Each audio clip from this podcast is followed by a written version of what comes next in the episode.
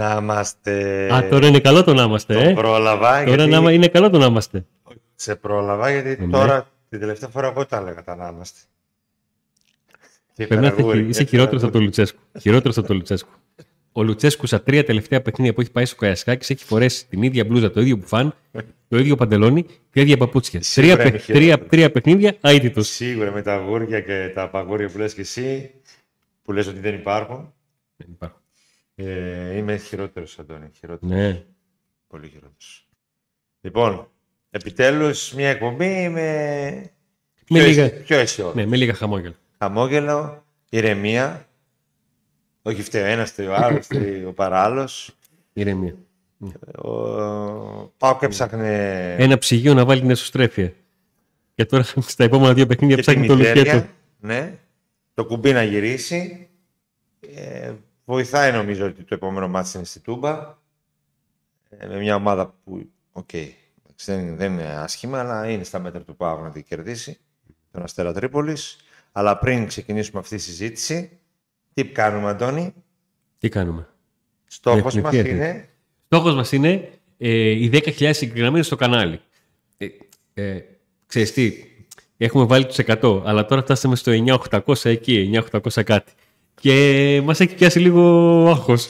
Στόχος μας είναι 10.000 subscribers. Οπότε, εγγραφή... Εδώ, τακ. Και καμπανάκι, μην ξεχάσετε, για να σας έρχονται ειδοποιήσεις κάθε φορά που ανεβαίνει ένα βίντεο.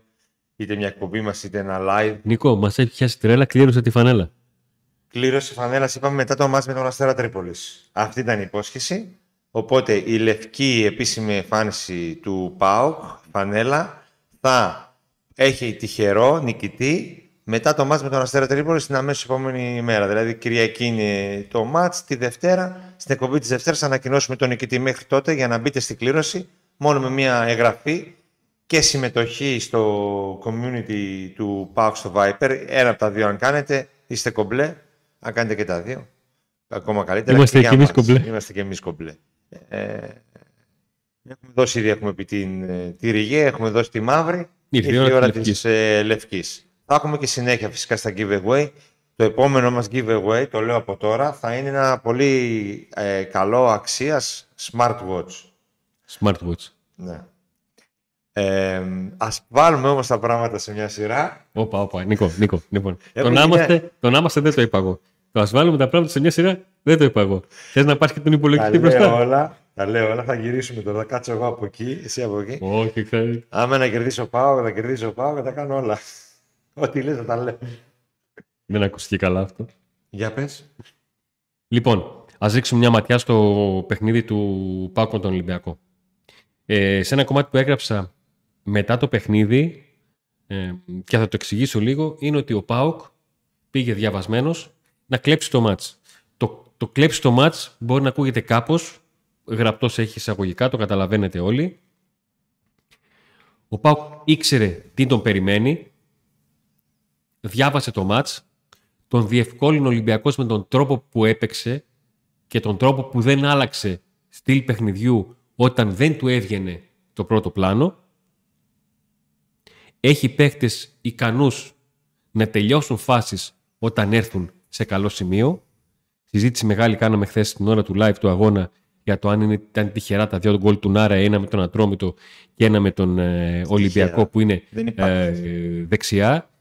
Υπάρχει δόση τύχης στα σουτ του Νάραη, αλλά το θέμα είναι ότι ο ποδοσφαιριστής και στα δύο σουτ που είναι εντελώς διαφορετικά σε πίεση και σε ύψος μπάλας και σε υποδοχή μπάλας και σε τελείωμα, αλλά η ουσία είναι ο παίχτης κοιτάει και το σώμα του και το πόδι του και το σουτ του, έτσι πως γίνεται, στην εστία. Για μένα δεν είναι καμία τύχη το γκολ. Υπάρχει γκολ που έχει 1% τύχη, υπάρχει γκολ που έχει 99% τύχη. Είναι ικανότητα και από εκεί πέρα το γκολ που μπήκε στο Καραϊσκάκη είναι πάρα πολύ δύσκολο. Πάρα πολύ δύσκολο. Όποιος παίζει ποδόσφαιρο το ξέρει. Νομίζω ότι από εκεί είναι πολύ δύσκολο να μπει εκεί που την έστειλε την μπάλα. Ο ΠΑΟΚ στο πρώτο ημίχρονο, μετά το πρώτο δεκάλεπτο που σκόραρε, στην δεύτερη του κατεβασιά, όπως τη λέγαμε μικρή, στα καρέ του Ολυμπιακού, με το αυτογκόλ του Παπασταθόπουλου, εκεί πια θάλασσα.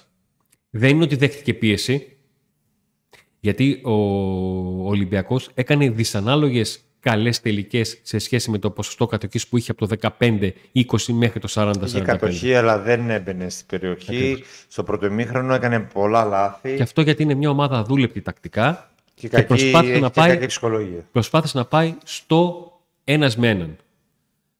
Στην αρχή ήταν ο Γκάρι Ροντρίγκες, μετά και ο Χάμες, και μετά κάποια στιγμή μπήκε στο κόλπο και ο Βουρσάη. Όλοι αυτοί στην ίδια πλευρά.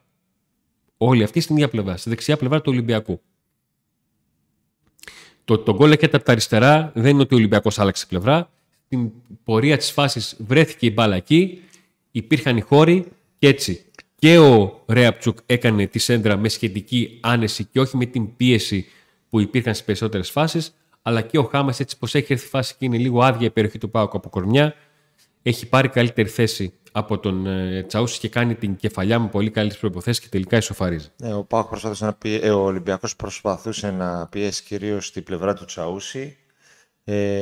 Ο νεαρός όμως βρέθηκε σε πολύ καλή μέρα. Είχε την ψυχολογία και την αυτοπεποίθηση που χρειάζεται να έχει σε τέτοια παιχνίδια. Τον βοήθησε πάρα πολύ ο Ερκαντουρή. Στο πρώτο ημίχρονο, ειδικά που δέχτηκε πίεση πολύ ο ΠΑΟΚ από κάποια στιγμή και μετά. Η δική μου άποψη είναι ότι επειδή διάβασα αρκετά ότι ο ΠΑΟΚ ήταν τυχερός, ότι ο ΠΑΟΚ δεν έκανε ευκαιρίες πολλές, αλλά καταφέρει και κέρδισε το παιχνίδι κτλ. Νομίζω ότι πρώτον ο Ολυμπιακός δεν έπεισε ποτέ σε κανένα σημείο του αγώνα ότι θα κερδίσει το παιχνίδι ο Ολυμπιακός, και δεύτερον, θεωρώ ότι ο ΠΑΟΚ στην κατάσταση που βρίσκεται και μετά από όλα αυτά τα αποτελέσματα που είχε, που πολλά ήταν και άτυχα, το ζητούμενο ήταν να κερδίσει το μάτς. Και υπενθυμίζω το παιχνίδι της Τούμπας με τον Παναθηναϊκό. Εκεί έχασε ένα παιχνίδι ο ΠΑΟΚ όπως το κέρδισε στο Καραϊσκάκη ο Δικέφαλος. Δηλαδή ο Παναθηναϊκός πήρε ένα παιχνίδι χωρίς να κάνει πολλές φάσεις, χωρίς να κάνει πολλές τελικές. Ωστόσο, έδειχνε μες στο γήπεδο ότι τον έχει τον ΠΑΟΚ, ότι μπορεί να κάνει και την ανατροπή. Το ίδιο και τη Δευτέρα το βράδυ, ο ΠΑΟΚ έδειχνε μέσα στον αγωνιστικό χώρο ότι το έχει. Ότι και στο 1-1 έδειχνε ότι μπορεί. Ειδικά στο δεύτερο μήνυμα μπήκε πολύ καλά ο ΠΑΟΚ σε σχέση με. Είναι ένα σημείο αναφοράς. Είναι ένα σημείο σε σχέση με άλλα παιχνίδια, που στο δεύτερο εξαφανιζόταν ο ΠΑΟΚ. Εδώ μπήκε πολύ δυνατά ο ΠΑΟΚ στο δεύτερο και την κράτησε αυτό την δύναμή του και την ενέργειά του εγώ στο τέλος, και παρά το γεγονός ότι ακυρώθηκε ένα καθαρό πέναντι που μπορούσε η ψυχολογία εκεί να πάει boomerang για μια φάση για την οποία έχουμε να αποκαλύψουμε και κάτι. Έτσι. Αντώνη, δεν ξέρω αν θες να πας κατευθείαν στο θέμα του πέναντι ή αν θες να αναλύσεις λίγο ακόμα. Μια και το ανέφερες. Μας έκανε εντύπωση εκείνη την ώρα. Δεν το δώσαμε σημασία γιατί πάνω στο live, στην ροή, δεν είχαμε και ήχο. Λοιπόν, υπάρχει το πλάνο ότι ο διαιτητής, ο Τρεϊμάνης, αυτό το κλασικό ότι βάζω το χέρι στο αυτί, το κάνω κιόλας από συνήθεια, για να ακούσω τι μου λέει το VAR. Δείχνει ότι θα πάει στο VAR. Πηγαίνει στο VAR και την ώρα που βλέπει τη φάση, και συζητάει με το VAR, ξαφνικά στην Κοσμοτέ βγαίνει το decision overturned. Το ότι η απόφαση του διαιτητή έχει ανατραπεί. Το οποίο παίρνει πίσω δηλαδή το πέναντι. Το οποίο κάναν λάθος και το βγάλαν. Το είχαν έτοιμο. Το κατάλαβαν και πριν το διαιτητή πρόλαβαν τον διαιτητή. Δεν μπορώ να καταλάβω. Πάντως εδώ δείχνει ξεκάθαρο ότι ο διαιτητής ακόμη βλέπει το VAR. Μα δεν έχει φύγει. Η απόφαση του διαιτητή ανακοινώνεται στον αγωνιστικό χώρο. Μπαίνει στον αγωνιστικό χώρο, σφυρίζει. Και εκεί μαθαίνουμε τι γίνεται. Ναι. Εδώ προφανώς ή έπεσε λάθος καρτέλα ή κάτι παραπάνω ήξεραν και άκουγαν τις επικοινωνίες. Ήταν καλό να βγουν και αυτές οι επικοινωνίες. Ο Κλάντεμπερκ μας έλεγε ότι πρέπει να βγαίνουν οι επικοινωνίες κάποτε. Τώρα δεν βγαίνει τίποτα. Αλλάξανε γιατί ο Κλάντεμπερκ είναι αλλού τώρα. Το πρόβλημα είναι και το περίεργο. Άντε εδώ θα υπάρξει μια δικαιολογία. Ότι ήταν λάθος, ότι δεν ξέρω, ακούσαν κάτι. Είναι από περίεργο η φάση από μόνη της. Είναι περίεργο που ακυρώνει αυτό το πέναντι. Το οποίο ο ίδιος το δίνει αμέσως. Και όλοι το είδαν, δηλαδή, και παρόλο που ήταν η κάμερα, και από την κάμερα δηλαδή η μακρινή λήψη, φάνηκε ότι ήταν πέναντι. Ξεκινάμε από εκεί, ότι είναι το μυστήριο. Έρχεται το δεύτερο μυστήριο με το κανάλι που μεταδίδει τον αγώνα να βγάζει από κάτω την απόφαση. Πριν την το μόνο που μας μένει να δούμε τον VAR να κοιτάει τα κουτάλια και να τα λυγίζει. Αφού ανέτρεψε και αφού άλλαξε αυτή την απόφαση. Απίστευτο. Απίστευτο πραγματικά. Εμείς εδώ στην εκπομπή έχουμε αποφασίσει να μην λέμε πολλά για διαιτησία, να μην ρίχνουμε μια πιθανή ήττα κυρίως στην διαιτησία. Έχουμε κάνει αναφορές, αλλά προτιμούμε να βλέπουμε τα λάθη που γίνονται μέσα στον αγωνιστικό χώρο από τους ποδοσφαιριστές και από τον προπονητή. Τα σχέδια τακτικής, τα αγωνιστικά καθαρά θέματα. Αλλά εδώ τώρα μιλάμε για μια φάση, ρε παιδιά, που μασκά και το μυαλό. Ναι, και επειδή έχει κερδίσει ο ΠΑΟΚ, μπορούμε να μιλήσουμε πιο εύκολα γι' αυτό και να μας πει κανείς ότι δεν ξέρω κι εγώ, πάμε να δικαιολογήσουμε τα δικαιολόγητα. Εδώ είχε τελειώσει το παιχνίδι, διότι λογικά το πέναντι θα μπαινε και εκεί τελείωνε το παιχνίδι. Ενώ μετά υπήρξε έτσι αγωνία μέχρι το τέλος. Βέβαια δεν παίχτηκε πολύ ποδόσφαιρο από εκείνη τη φάση και μετά. Αναφέρθηκες νωρίτερα στο πώς μπήκε ο ΠΑΟΚ στο δεύτερο ημίχρονο, που δεν μας έχει συνηθίσει φέτος να μπαίνει καλύτερα στο δεύτερο ημίχρονο. Πόσο δε μάλλον να μην το περιμένεις με βάση το πώς τελειώνει το δεύτερο ημίχρονο, όχι τα τελευταία του λεπτά. Από το 20-25 και μετά τον Ολυμπιακός πίεζε. Κάνει το 1-1. Δεν καταφέρει να εγκαταλειφθεί το momentum της σοφάρισης από τον Χάμες Ροντρίγκες.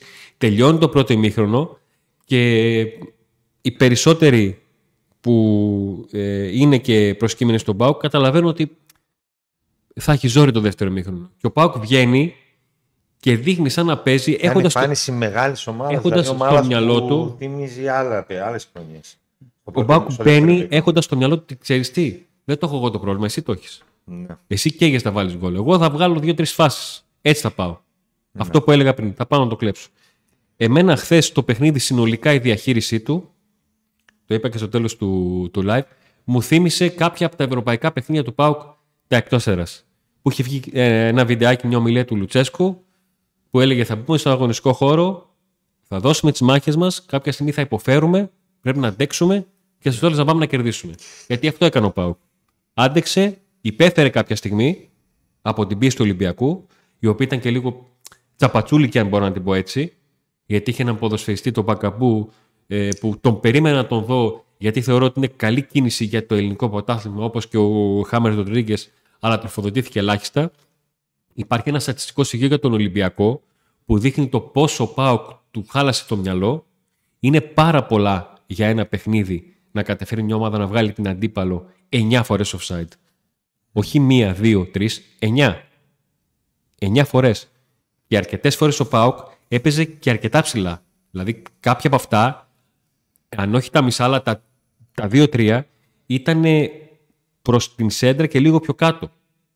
Ο ΠΑΟΚ είχε ψηλά τη γραμμή του και έβρισκε τρόπους να σπάει τις όποιες σκέψεις του Ολυμπιακού να βγει πιο γρήγορα στην επίθεση.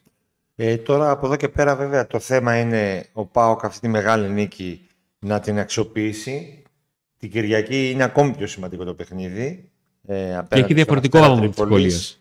Εδώ τώρα πρέπει να δείξει ο ΠΑΟΚ ότι έχει γυρίσει το κουμπί, ότι αυτή η νίκη, αυτό που έψαχνα και αυτό που έλεγε ο προπονητής, γιατί ο προπονητής σε συνέντευξή του πριν το παιχνίδι μίλησε για το χρόνο που χρειάζεται η ομάδα, okay, και για αυτοπεποίθηση και ψυχολογία. Κυρίως εκεί στηρίχθηκε.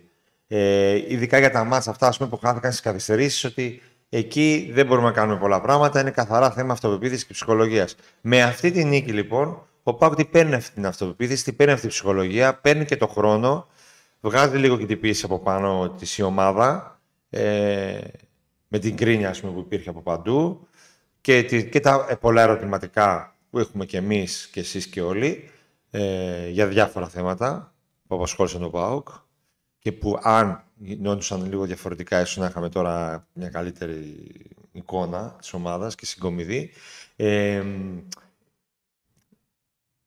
Δεν είναι ότι δεν πρέπει να χάρει ο κόσμος ή ότι έλα μωρέ Ολυμπιακός, σιγά τον Ολυμπιακό δεν είναι καλά σήμερα και όλοι το κερδίσαν, ας πούμε, φέτος κτλ. Καμία σχέση. Ο ΠΑΟΚ δεν μπορούσε να κερδίσει τον Λεβαδιάκο και τον Όφη. Άρα από μόνη η νίκη αυτή είναι πολύ σημαντική. Μετά το παιχνίδι με τον Ολυμπιακό, εάν πριν ήταν ένας χι αριθμός ανθρώπων που λέγανε, που βλέπαν την βαθμολογία και λέγανε κοίτα που θα ήταν ο ΠΑΟΚ αν είχε κρατήσει τους βαθμούς. Ναι, τους δύο βαθμούς που έχασε από τον Παναθηναϊκό. Υπήρχε η απογοήτευση και δεν το βλέπαν αυτό, γιατί βλέπαν τον ΠΑΟΚ πολύ πίσω. Με το που κερδίζει ο ΠΑΟΚ τον Ολυμπιακό, όλοι βλέπουν την βαθμολογία για να δουν εντάξει, πήρε την νίκη. Πού πάμε, πού πάει τώρα ο ΠΑΟΚ. Αρχίζει να έχεις μια σπίδα, μια ελπίδα. Και με το που βλέπουν. Αυτό και την Κυριακή πρέπει να κερδίσει. Που όπως προείπα, είναι διαφορετικό παιχνίδι. Εκεί ο ΠΑΟΚ πρέπει να δημιουργήσει το ένα κεφάλαιο αυτό και ένα δεύτερο, αυτό που λέει συνέχεια και ο Νίκος, να βάλει το δεύτερο γκολ. Όπως το βάλει στο Καραϊσκάκη. Ακριβώς. Το δεύτερο γκολ. Εγώ επειδή το έχω πει πάρα πολλές φορές, επειδή θεωρώ ότι ο Λουτσέσκου το βασικό του όπλο είναι η ψυχολογία, είναι ένας προπονητής που εκεί βασίζεται κυρίως, θεωρώ ότι αυτή η νίκη μπορεί να βοηθήσει τον ΠΑΟΚ από εδώ και πέρα να κάνει ένας καλός σερί. Δεν ξέρω τι και πού μπορεί να φτάσει. Θα βοηθήσει και τους νέους παίχτες. Περίμενα και σε κάθε κουμπέλα μια νίκη καλή, μια μεγάλη. Το περίμενα αυτό να γίνει το Παναθηναϊκό. Δεν έγινε, έτσι όπως εξελίχθηκε το παιχνίδι με ό,τι έγινε τέλος πάντων, δεν έγινε και την πήρε την ομάδα από κάτω και φάνηκε με το Λεβαδιακό που πάλι δεν είχε αυτοπεποίθηση και πάλι προηγήθηκε και δέχτηκε γκολ στο τέλος. Τώρα ήρθε αυτή η νίκη. Καθυστερημένα λίγο. Έχει χάσει έδαφος ο ΠΑΟΚ, αλλά ήρθε αυτή η νίκη. 5 παιχνίδια έμειναν μέχρι την διακοπή. Παίρνει και αυτοπεποίθηση εκτός από τους παίκτες ο προπονητής για κάποιες επιλογές του, για κάποιες επιλογές που πλέον μπορεί να τις στηρίξει περισσότερο ο ίδιος. Όπως και πρέπει νομίζω να κάνουμε ειδική αναφορά αυτό, τους 3 νεαρούς στην άμυνα. Τσαούσης, Λίρατζης, Κουλιεράκης. Και αν ο Λίρατζης είναι ένας παίκτης ο οποίος από πέρσι πλέον αγωνίζεται βασικός από κάποια στιγμή και μετά, που πάλι ο προπονητής στην αρχή δεν τον υπολόγισε, αλλά είδε τι αξίζει και δεν τον έβγαλε ποτέ. Έτσι και τώρα ο Τσαούσης και ο Κουλιεράκης στο Καραϊσκάκη. Μπορεί ο Κουλιεράκης να έχει δείξει κι άλλα σημάδια, αλλά αυτό νομίζω είναι η σφραγίδα που βάζει ο Κουλιεράκης. Και με την εμφάνιση του στην αμυντική, παρά τα όποια λάθη που επισήμανε και στην κριτική, γιατί νομίζω ότι είχε μεγάλο βαθμό δυσκολίας. Είναι και η πάσα που δίνει, που την έχουμε δει πολλές φορές. Δεν είναι κάτι τυχαίο που την έβγαλε. Την έχουμε δει αυτή την αλλαγή παιχνιδιού. Νομίζω ότι εκεί τώρα ο Λουτσέσκου παίρνει και αυτός ο ίδιος μια αυτοπεποίθηση παραπάνω για να εμπιστευτεί κάποια παιδιά περισσότερο. Και γενικά νομίζω οι μεγάλες νίκες δίνουν μεγάλη όθηση σε μια ομάδα με νεαρούς παίκτες. Εγώ θέλω να πω ένα μεγάλο μπράβο στον Τσαούση που έχει πάρει το κείμενό μου που είχα γράψει ότι έτσι όπως τον έβλεπα πέρυσι και το ξαναλέω στον ΠΑΟΚ Β, δεν θεωρώ ότι μπορεί να σταθεί στον ΠΑΟΚ. Το έχει πάρει και μου το τρίβει στα μούτρα με τις εμφανίσεις του.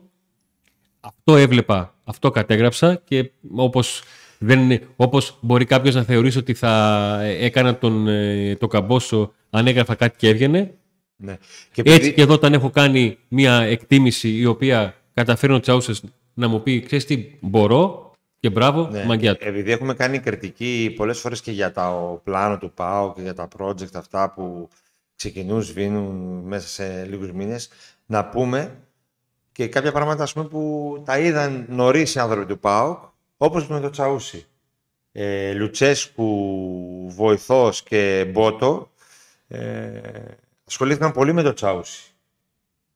Προσπαθούσαν να το βάλουν μέσα στην ομάδα και τελικά τα κατάφεραν έστω και στο τέλος της περσινής σεζόν. Δεν μπήκε τυχαία επειδή κάποιος έλειπε ή μπήκε, γιατί θεωρούσαν ότι μπορεί αυτό το παιδί να βοηθήσει και να γίνει κάποια στιγμή βασικό στον ΠΑΟΚ. Εντάξει, με τις επιλογές, με τους τραυματισμούς, ίσως με λάθος μεταγραφές. Αυτά όλα παίρνουν στον κόσμο. Παίρνουν σε όλους τους παίκτες. Έφτασε ο Τσαούσης να είναι εδώ που είναι και νομίζω μετά το μάτς της Δευτέρας κρατάει τη θέση του και θα συνεχίσει με μεγαλύτερη αυτοπεποίθηση. Και ένα ακόμα που το είχα πει. Με ξαναβγάζω στη σέντρα. Θυμάσαι στην προετοιμασία όταν γνωστοποιήθηκε ότι ο Κουλιεράκης θα είναι ο 5ος στόπερ ναι. Και είχε πει ο Μπότο ότι αξίζει 15 εκατομμύρια ευρώ. Και είχα πει εγώ το κάνει για να προστατεύσει το παιδί, να το τονώσει την αυτοπεποίθηση. Δεν λέω ότι αξίζει 15 εκατομμύρια ευρώ, αλλά αυτή τη στιγμή, όταν ο Κουλιεράκης έκανε δύο προπονήσεις. Έτσι, θα αξίζει κάποιο. Το ρεπορτάζ του ΠΑΟΚ ήταν είδηση ότι επέστρεψε ο Κουλιεράκης. Βέβαια, πολύ γιατί σημαντικό. Αυτό κατάφερε. Με τη μέχρι τώρα του διαδρομή. Με τα λάθη του, με τα καλά του. Δείχνει ότι είναι εδώ, παίζει ποδόσφαιρο, παίζει σε υψηλό επίπεδο, σε ένα τελείως διαφορετικό επίπεδο από αυτό που βρισκόταν μέχρι τώρα. Και όταν ο Μπότο το λέει αυτό από τις πρώτες προπονήσεις και πρώτα φιλικά στην προετοιμασία, άρα σημαίνει ότι και αυτός έχει έτσι. Επιβεβαιώνει ας πούμε, την εμπειρία του και το μάτι του ας πούμε, που για τον λόγο που ήρθε εδώ πέρα. Σίγουρα βέβαια ο Μπότο δεν είναι απόφαση αυτή η. Το που είπε δεν ήταν κάτι το οποίο μόνος του το είπε. Έτσι. Σίγουρα έχουν την ίδια άποψη και το προπονητικό team και πίστευε στον Κουλιεράκη. Τώρα, αν πίστευε λιγότερο περισσότερο ένας στον άλλο, δεν έχει σημασία. Σημασία έχει το αποτέλεσμα. Γιατί τους βγάζουμε όλους άχρηστους με τις ήττες. Άχρηστο τον Λουτσέσκου, άχρηστο τον Μπότο, άχρηστο τον ένα, άχρηστο τον άλλον. Οκ, κάνουν λάθη. Άλλες φορές μεγάλα, άλλες φορές μικρά. Σε κάποιες επιλογές παιχτών έκαναν λάθη, σε κάποια όχι. Γενικά μιλάω και για τους δύο. Αλλά μην πηγαίνουμε στο άλλο άκρο. Όπως τώρα δεν είναι όλα τέλεια. Δεν είναι όλα τέλεια, δεν έχει γίνει ο ΠΑΟΚ σαν εθνικά ομαδάρα. Ξέρουμε ότι υπάρχει το άγχος για τον Αστέρα. Μην τυχόν δούμε ότι βλέπαμε στα προηγούμενα παιχνίδια. Γνωρίζουμε ο ΠΑΟΚ που μπορεί να φτάσει και που όχι. Αυτό, ας έχουμε μια αυτοσυγκράτηση και στις νίκες και στις ήττες.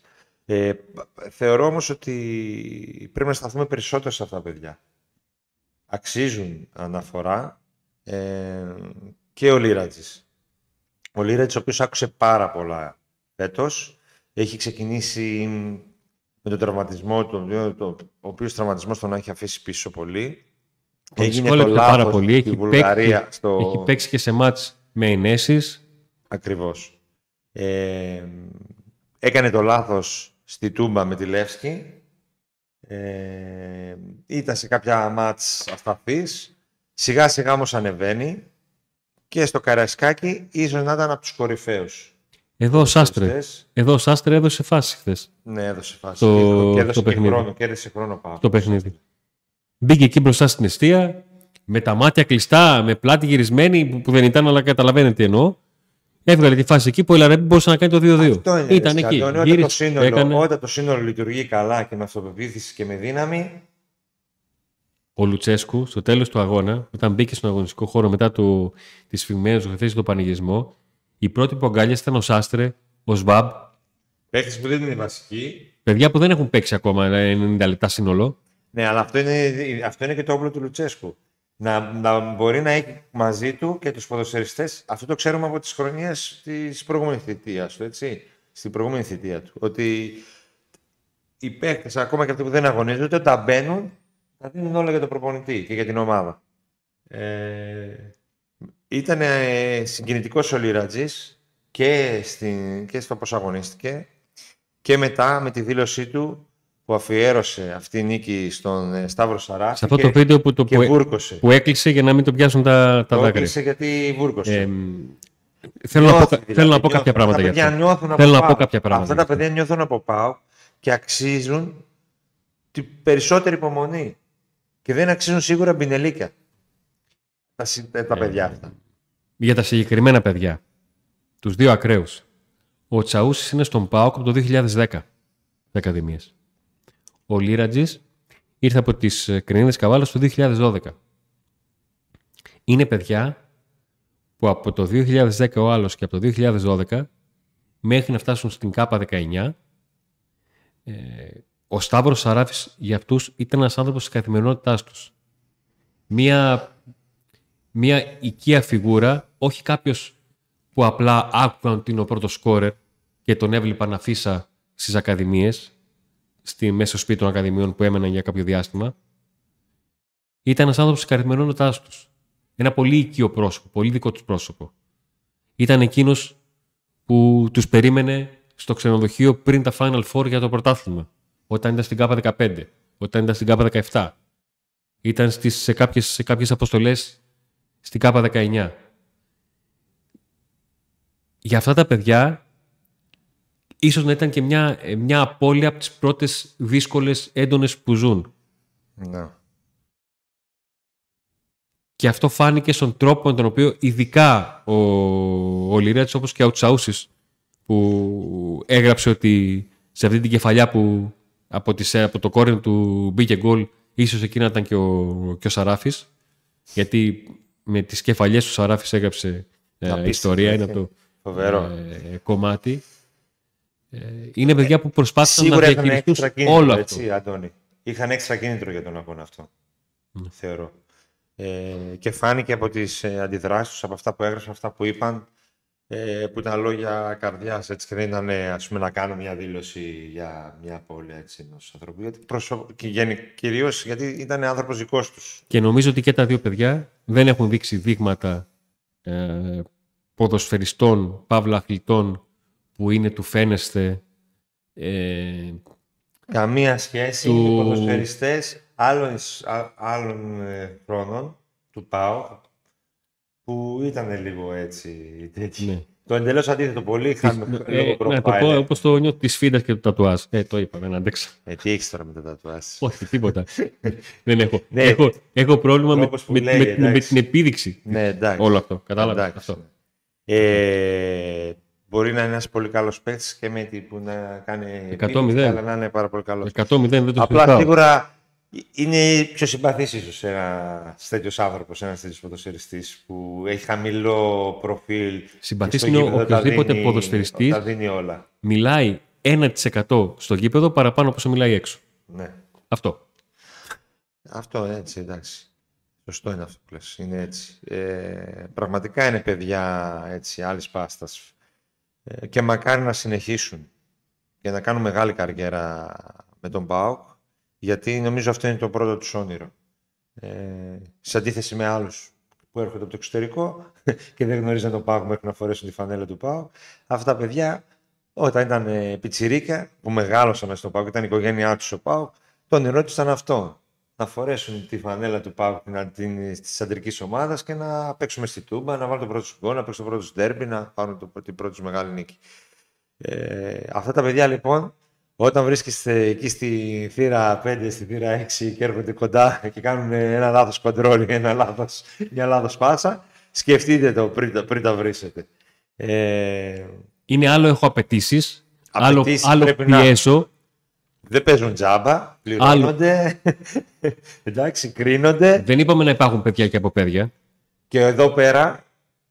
Έχουμε κρίνει, δηλαδή έχουμε δώσει το δύναμη βαθμολογία. Όταν ο Λίρατζης δεν ήταν καλός, είπαμε δεν ήταν καλός. Και 3 το έχω βάλει. Αλλά εμένα αυτό μου αρέσει. Ένας ποδοσφαιριστής, όταν ακούει μια κριτική, να μην λέει ο τάδε με έδωσε, με βάλε ένα. Ξέρω εγώ. Μετά, αν παίξει καλά, θα σε βάλει 10, ρε φίλε. Τι ωραίες εποχές, Νίκο μου. Γιατί τα έχουμε ζήσει και αυτά. Έχουμε ζήσει ποδοσφαιριστές να κάνουν ντου. Έχουμε ζήσει ποδοσφαιριστές. Επειδή το βαθμολόγησαμε, τόσο παίξατε, ρε φίλε. Την άλλη φορά που θα παίξει, ούτε σε μισούμε, ούτε σε αντιπαθούμε, ούτε σε αγαπάμε. Ξέρετε τι είναι να πηγαίνει στην προπόνηση και να έρχεται ο ποδοσφαιριστής με την εφημερίδα στο χέρι 8 και τέταρτο, αφού του μετέφρασε ο περιπτεράς από την οποία αγόρασε την εφημερίδα. Τι έγραψε και να σε περιμένει για να σου πετάξει την εφημερίδα στο πρόσωπο. Γι' αυτό οι ποδοσφαιριστές δεν αμείβονται όπως ένας άλλος μέσος άνθρωπος. Γι' αυτό, για να μπορούν να ανταπεξέλθουν και στην κριτική και στον πινελίκ του κόσμου που είπαμε πριν και για πολλούς άλλους λόγους, έτσι. Παίρνουν τα χρήματα που παίρνουν. Τι μένει τελικά? Μένει ότι αυτή η νίκη είναι αυτό που έψαχνα ο ΠΑΟΚ, ότι έχει την ευκαιρία ο ΠΑΟΚ να γυρίσει αυτό το κουμπί που λέμε, και αν γυρίσει το κουμπί θα το δούμε την Κυριακή. Βγήκε φως από τούνελ, οι παγιδευμένοι απέδραζαν. Ακριβώς. Έτσι ακριβώς. Και τώρα έχει την Κυριακή να πάρει επιτέλους μια χαλαρή νίκη που δεν έχει πάρει ως τώρα. Να πω λίγο τα 5 παιχνίδια. Με το πέναλτι. Ναι. Να πω λίγο τα 5 παιχνίδια που μένουν μέχρι το Μουντιάλ. Να πάει στο Παπαρένα. Ακριβώς. Λοιπόν, εκεί όπου το κάρμα θα δώσει άλλη μια νίκη στο ΠΑΟΚ. Αντώνη, νομίζω είστε και εσείς σίγουρος. Από τώρα εσύ έτοιμος. Εκεί δεν θα παίξει μόνο ο ΠΑΟΚ, θα παίξει και το κάρμα. Λοιπόν, τα παιχνίδια που έχει να δώσει ο ΠΑΟΚ. Εντάξει, μεταξύ σοβαρό και αστείο το λέω έτσι. Μέχρι τη διακοπή για τον παγκόσμιο κύπελο. Θα υποδεχτεί τον Αστέρα Τρίπολης, θα πάει στην Αθήνα και στην ΟΠΑΠ Αρίνα για να αντιμετωπίσει την ΑΕΚ. Ακολούθως θα επιστρέψει η Θεσσαλονίκη για να αντιμετωπίσει τον ΠΑΣ από τα Γιάννενα. Την 12η αγωνιστική θα βρεθεί στη Νίκαια για να εξορκίσει το πετσινό φάντασμα, αν μπορεί, αν τα καταφέρει, και να αντιμετωπίσει τον Ιουνικό. Και θα κλείσει στις 14 Νοεμβρίου τον πρώτο γύρο και θα υπάρχει και διακοπή για το παγκόσμιο κύπελο, υποδεχόμενος τον Βόλο. Καλό πρόγραμμα. Κοίταξε, το πρόγραμμα είναι καλό ή κακό ανάλογα με το προηγούμενο αποτέλεσμα. Ναι. Γιατί είναι αυτή η λογική ότι κερδίζεις ένα μάτς, παίρνεις φόρα. Εντάξει, το πρόγραμμα δεν έχει ντέρμπι πολλά, ένα μάτς έχει πλέον ντέρμπι μόνο. Ναι. Έτσι. Και οι άλλες ομάδες είναι κατώτερες. Κατώτερο το κέρδο. Μέχρι εμείς ο ΠΑΟΚ έχει χάσει τον Παναθηναϊκό στην έδρα του. Έχει κερδίσει τον Ολυμπιακό 4. Είναι ένα και πρόγραμμα όμως που αν πεις ότι αλλάζουμε σελίδα, τα αφήνουμε πίσω, παίζουμε με ψυχολογία, είναι ένα πρόγραμμα το οποίο μπορεί να σε βοηθήσει να πας ψηλά μέχρι το τέλος της διακοπής, να έχουμε να συζητάμε και κάτι ένα μήνα κατά τη διάρκεια του Μουντιάλ. Γιατί αν ο ΠΑΟΚ δεν πάει καλά μέχρι τη διακοπή, στη διακοπή θα είμαστε εδώ και θα λέμε τα ίδια και τα ίδια. Και τώρα που ο ΠΑΟΚ έχει προηγηθεί σε όλα τα παιχνίδια πλήν αυτό που δεν σκόραρε. Πλήν αυτό που δεν. Ναι. Εκτός από το παιχνίδι των Άρη, το οποίο έλεξε χωρίς σκορ, 0-0. Σε όλα έχει προηγηθεί. Σε όλα τα υπόλοιπα παιχνίδια. Σε όλα. Απίστευτο έτσι, και δεν έχει καταφέρει να πάρει τους βαθμούς συνήκη σε πάρα πολλά παιχνίδια. Γι' αυτό και, μπορείτε να ανατρέξετε, σε παρακαλώ Αντώνη, να το βάλεις αυτό σε link στην εκπομπή που κάναμε με τα στατιστικά, με μια ανάλυση το τι φταίει που κάναμε πριν την προηγούμενη εβδομάδα. Ναι, ναι. Και εκεί αναφέραμε ότι ο ΠΑΟΚ, παιδιά, και πάσεις πολλές κάνει και φάσεις δημιουργεί. Το πρόβλημα είναι το σκοράρισμα. Αυτή η νίκη με τον Ολυμπιακό κάνει τους περισσότερους να βλέπουν το ποτήρι μισογεμάτο. Ενώ πριν το βλέπουμε μισοάδιο. Το ποτήρι αυτό είναι. Αυτό είναι το ποτήρι. Οι λεπτομέρειες. Έχει πρόβλημα στο σκοράρισμα, στη συνοχή πολλές φορές, καθώς η ομάδα είναι καινούρια, και πολύ μεγάλο πρόβλημα έχει στη ψυχολογία του και στην αυτοπεποίθησή του. Γιατί όταν μια ομάδα κάποιο επίπεδο με ρόστερ καλό, παίζει με το Λεβαδιακό και ζορίζει να κρατήσει το 1-0 και τελικά δέχεται τον γκολ. Και το ίδιο έχει συμβεί πιο πριν και με τον Όφη. Εκεί δείχνει ότι υπάρχει πρόβλημα ψυχολογίας, ξεκάθαρα. Εκεί δεν φταίει αν δεν ήρθε δεκάρι, δεν φταίει αν δεν έχει σεντερφόρ. Εκεί με αυτό το ρόστερ που έχεις, τους άλλους καταπίνεις. Εκεί είναι θέμα καθαρά ψυχολογίας, θέλησης κτλ. Και μετά από νίκες όπως στον Ολυμπιακό, αλλάζει συζήτηση. Πού και να είχαμε και ένα σεντερφόρ, πού και να είχαμε και ένα δεκάρι. Ναι, ένας φίλος μου έστειλε, άρε, αντί να χαρεί. Ρε εσύ, γιατί δεν βοήθησαν την ομάδα με ένα. Μπορεί αυτός ο παίκτης να ερχόταν και πάλι η ομάδα να έχει τέτοια αποτελέσματα. Γιατί, επαναλαμβάνω, δεν χρειαζόσουν καλύτερους παίκτες από αυτούς που έχεις για να αποκλείσεις τη Λεύσκη. Δεν χρειαζόσουν καλύτερους παίκτες για να νικήσεις τον Όφη, το Λεβαδιακό. Χρειάζεσαι συνοχή, χρειάζεσαι από το πάγκο βοήθηση, από τον προπονητή, χρειάζεσαι θέληση, φυσική κατάσταση, διάφορα πράγματα τέλος πάντων. Θεωρητικά ο Ολυμπιακός έχει καλύτερο ρόστερ από τον ΠΑΟΚ και από τον Άρη. Έχει κάποιες καλύτερες μονάδες. Άμα ερχόταν αυτοί οι παίκτες τώρα εδώ στον ΠΑΟΚ, θα λέμε ήρθαν οι παιχταράδες, Βόμβες, Χάμες, Γκάρι Ροντρίγκες. Σύνολο. Είδες, άρα αυτό είναι. Και ο ΠΑΟΚ έχει πολύ καλύτερους παίκτες από το Λεβαδιακό και από τον Όφη, αλλά έχει. Και λέω, μιλάμε για το παρελθόν, γιατί ελπίζω να μην τα ξαναδούμε αυτά τα σημάδια. Εγώ είμαι πολύ πεπισμένος ότι θα έχει προβλήματα ο ΠΑΟΚ στα παιχνίδια τα επόμενα, αλλά θα μπορεί να βγάζει, δηλαδή είτε να κρατάει το 1-0, είτε να βάζει αυτό το ρημάδι, το δεύτερο γκολ, ας πούμε, χωρίς να λέμε τι μπαλάρα έπαιξε ή τι ομαδάρα έχουμε. Εκεί στα ζόρια η μπίλια να πάει προς τον ΠΑΟΚ αυτή τη φορά και όχι προς την άλλη πλευρά. Λόγω ψυχολογίας και αυτοπεποίθησης. Εκεί πιστεύω πάρα πολύ. Γιατί άλλα πράγματα δεν μπορούν να αλλάξουν, Αντώνη. Εδώ που συζητούσαμε τι μπορεί να αλλάξει. Ναι. Και λέγαμε πολλά πράγματα δεν μπορούν να αλλάξουν. Κάποιες βοήθειες από το πάγκο, κάποιοι παίκτες που δεν έχουν παίξει να πάρουν περισσότερο χρόνο και να δείξουν.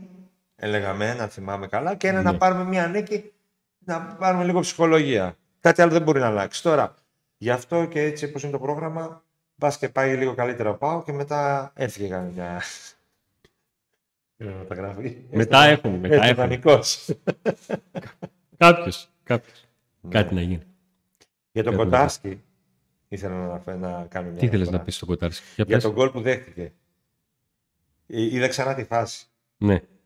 Yeah. Δεν κάνει λάθος ότι βγαίνω, δεν θα βγω, Τι κάνει? Το λάθος είναι ότι βγαίνει.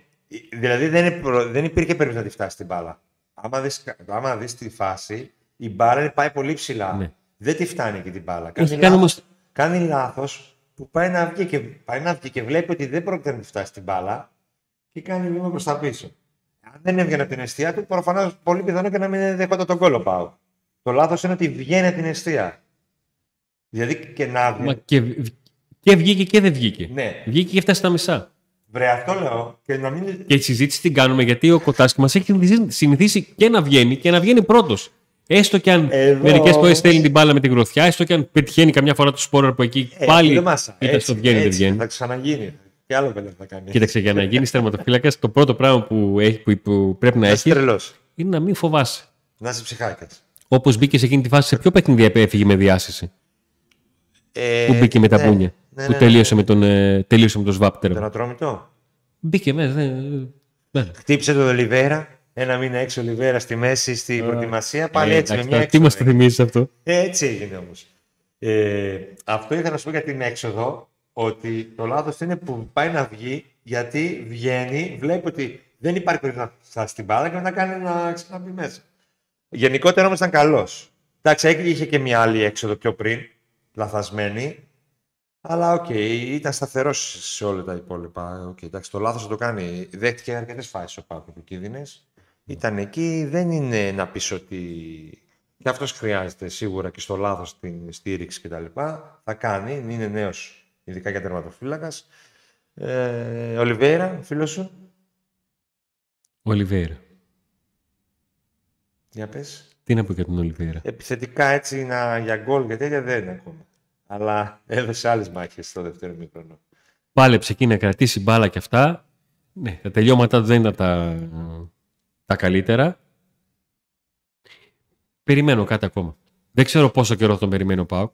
Για μένα ο ΠΑΟΚ πρέπει να αποφασίσει ότι ξέρεις τι, θέλεις να παλέψεις για το επόμενο συμβόλαιο σε μια άλλη ομάδα. Εμείς θα πάρουμε φόρ και τέτοια. Εγώ αυτή της λογικής είμαι. Ούτε ο ΠΑΟΚ είμαι, ούτε ο Λουτσέσκου είμαι. Εντάξει, center for χωρίς γκολ, εσύ Αντώνη. Κανένας. Center for χωρίς γκολ, τι να κάνει, δεν το κρατήσεις. Αν εκτός να αρχίσει να βάζεις. Αλλά... Ούτως ή άλλως το θέμα του Ολιβέρα, επαναλαμβάνω, η συζήτηση γίνεται και γιατί το συμβόλαιο τελειώνει. Ναι. Και ο ΠΑΟΚ πρέπει να κινηθεί. Πρέπει να βρεις σκόρερ. Ο Ολιβέρα είχε τις προϋποθέσεις, αλλά αυτοί οι τραυματισμοί και τα λοιπά τον άφησαν πίσω. Βέβαια έπαιξε σημαντικό ρόλο στη νίκη του ΠΑΟΚ, νομίζω, στο δεύτερο ημίχρονο. Όχι ότι αν έπαιζε ο Κουρτζιντζιάνι ένας από τους δρόμους δεν τα έκανε αυτά που έκανε. Δηλαδή το φόρτο θέλεις και για άλλα πράγματα που δεν τα έκανε. Είναι μικρό το δείγμα γραφής του Κουρτζιντζιάνι, αλλά έχω το παραδόξο ήταν μια καλή ανάμεση από αυτόν. Με το Λεβαδιακό 2 φορές τροφοδοτήθηκε, κάτι έκανε. Φάνηκε. Το πάλεψε. Φάνηκε. Και φαίνεται και αυτό παιδί που. Σαν αγρίμι. Περιμένεις. Τον έχω στο μυαλό μου ένα παιδί που περιμένει στην άκρη του πάγκου με το πόδι να το κουνάει και το βλέμμα να στράφτει να μπω μέσα. Θα έπαιζε στο Καραϊσκάκη. Αν είχε αλλαγές ο Λουτσέσκου. Είχε πολλές. Αυτό που γράψετε πολύ γιατί δεν έγινε μία αλλαγή, δεν έγινε αλλαγή. Παιδιά. Δεν είχε αλλαγές. Να το κράζουμε όταν. Το παιχνίδι, κάθε ομάδα έχει δικαίωμα να κάνει συνολικά 3 διακοπές. Σε κάθε μία διακοπή ο ΠΑΟΚ έκανε από μία αλλαγή.